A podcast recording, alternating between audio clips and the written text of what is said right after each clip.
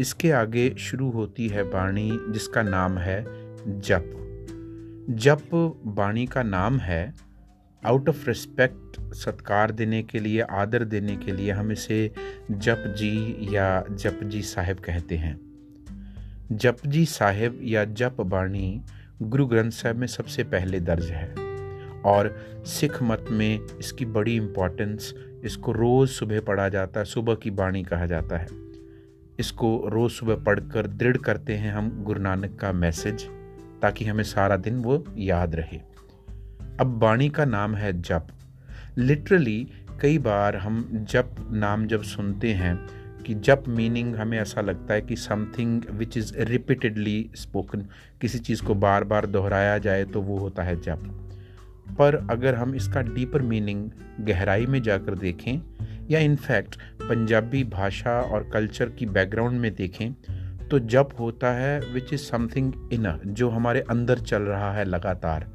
कोई विचार, किस चीज़ पर फोकस है हमारा, ध्यान है।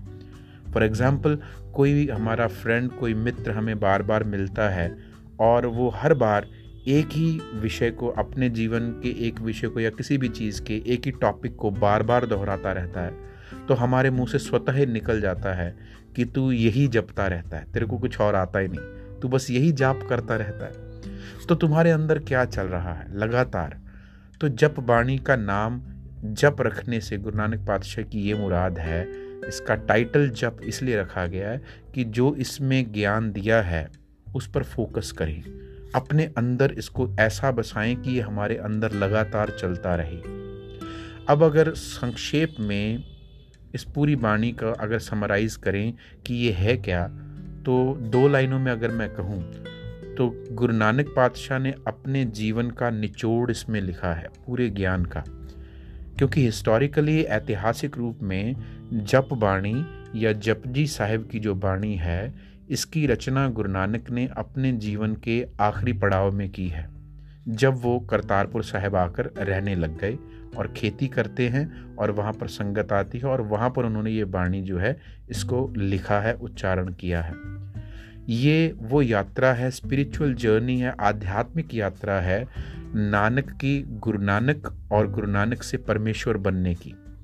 तो इसमें गुरु नानक हमें वो ज्ञान दे रहे हैं, किस तरह हम एक मामूली इंसान, जिसमें बहुत सारी कमियाँ हैं, जिसमें एनवी है हेटरेड है, नफ़रत है, दुखी होते हैं हम तो वो आम इंसान से किस तरह हम एक हाइयर स्टेट ऑफ़ माइंड में पहुँचते हैं, जहाँ पर पीस है, शांति है, और उससे भी ऊँची अवस्था में पहुँचते हैं, जहाँ पर हम एक ओंकार, उस ओंकार के साथ वननेस अचीव कर लेते हैं।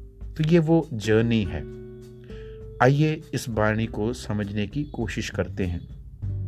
जप बाणी के शुरुआत में गुरु नानक पातशाह एक श्लोक हमें देते हैं और ये श्लोक है, आद सच, जुगाद सच, है भी सच, नानक, होसी भी सच। आद है आरंभ। जुग जुग मीन्स टाइम जुग आद टाइम की शुरुआत। टाइम जहाँ से शुरू होता है, उसके ओरिजिन उसका आरंभ जहाँ पर है। आरंभ मीन्स ओरिजिन जहाँ से हम पैदा हो रहे हैं, जहाँ से हम बन रहे हैं। उसके बाद ही टाइम शुरू होता है। जब तक हम नहीं हैं, किसी चीज़, कोई चीज़ बनी नहीं, तब से उसका टाइम होता ही नहीं। जब आप पैदा होंगे तो आपकी एज होगी। अगर आप यू आर नॉट बॉर्न तो आपकी कोई एज कोई टाइम नहीं है यहाँ पर। तो आद आरंभ में और जहाँ से टाइम शुरू हुआ और वो जो थ्रू आउट टाइम जो पास्ट है आपका, है भी, आज भी, हो सी, आगे भी।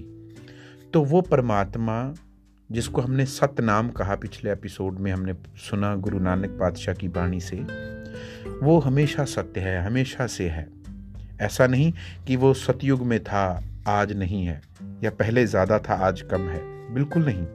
वो तब भी उतना था जब हम नहीं थे, आद आरंभ में, जिस दिन हम पैदा हो गए जब से हम टाइम कैलकुलेट करते हैं, तब भी वो रहा है आज तक हमारे साथ।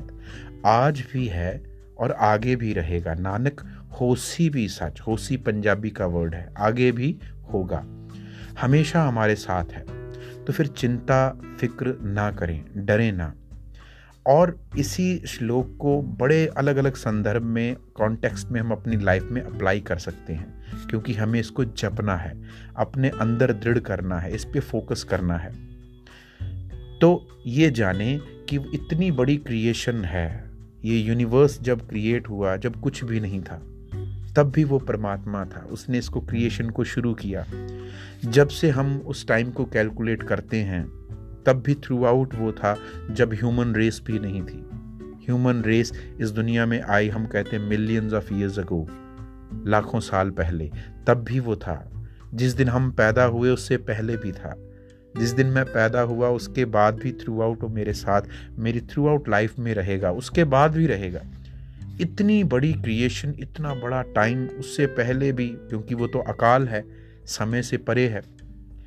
तो वो अकाल मूर्त जो परमात्मा है, वो इतना विशाल है, उसकी रचना इतनी विशाल है और इस विशाल रचना में जो शुरू से लेकर मेरे अंत तक और उसके बाद भी तो इसमें मेरी लाइफ कितनी है? पचास साल, साठ साल, सौ साल हो जाए, इवन दो सौ साल क्यों ना हो जाए?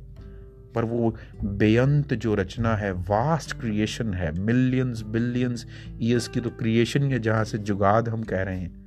जहाँ से क्रिएशन के बाद और उससे पहले आद, उसके बाद अनंत तक, जहाँ पर कोई अंत ही नहीं है। तो इतनी बड़ी क्रिएशन में हमारी बिल्कुल छोटी सी लाइफ है और उसमें इतनी चिंताएँ, इतने फ़िक्र, इतने डर, इतना अहंकार, इतनी प्राइड या इतनी नफरत लेके हम क्या कर रहे हैं? तो ये जाने कि विशाल रचना परमात्मा की, जिसमें वो आद आरंभ में भी था थ्रू आउट एजेस वो है, हमेशा है, आज भी हमारे साथ है। आगे भी होगा, जब हम नहीं होंगे, तब भी वही रहेगा। तो फिर किस बात की चिंता, किस बात की फ़िक्र, उस पर फोकस करें, जो हमारे अंदर है। जिस दिन से हम पैदा हुए, तब से हमारे साथ थ्रू आउट हमारी लाइफ में रहेगा, हमारे अंत तक, और हमारे अंत के बाद भी वो है। हम उसी में जी रहे हैं, जैसे कोई समंदर में डुबकी लगाए। उसी के अंदर हम जी रहे हैं, वही हमारे अंदर जी रहा है। गुरु कृपा करे, ये चीज़ हमारे अंदर ऐसे बस जाए कि हम बुराइयों से, विकारों से, चिंता, फ़िक्र और सौ तरह की जो अलामतें हैं हमें लगी हुई, उन सबसे बच सकें। आद सच, जुगाद सच, है भी सच, नानक होसी भी सच। इस चीज़ को हम अपने अंदर फोकस करें। इस चीज़ को जपने लग जाएँ। इस चीज़ का एहसास अपने अंदर उतार लें।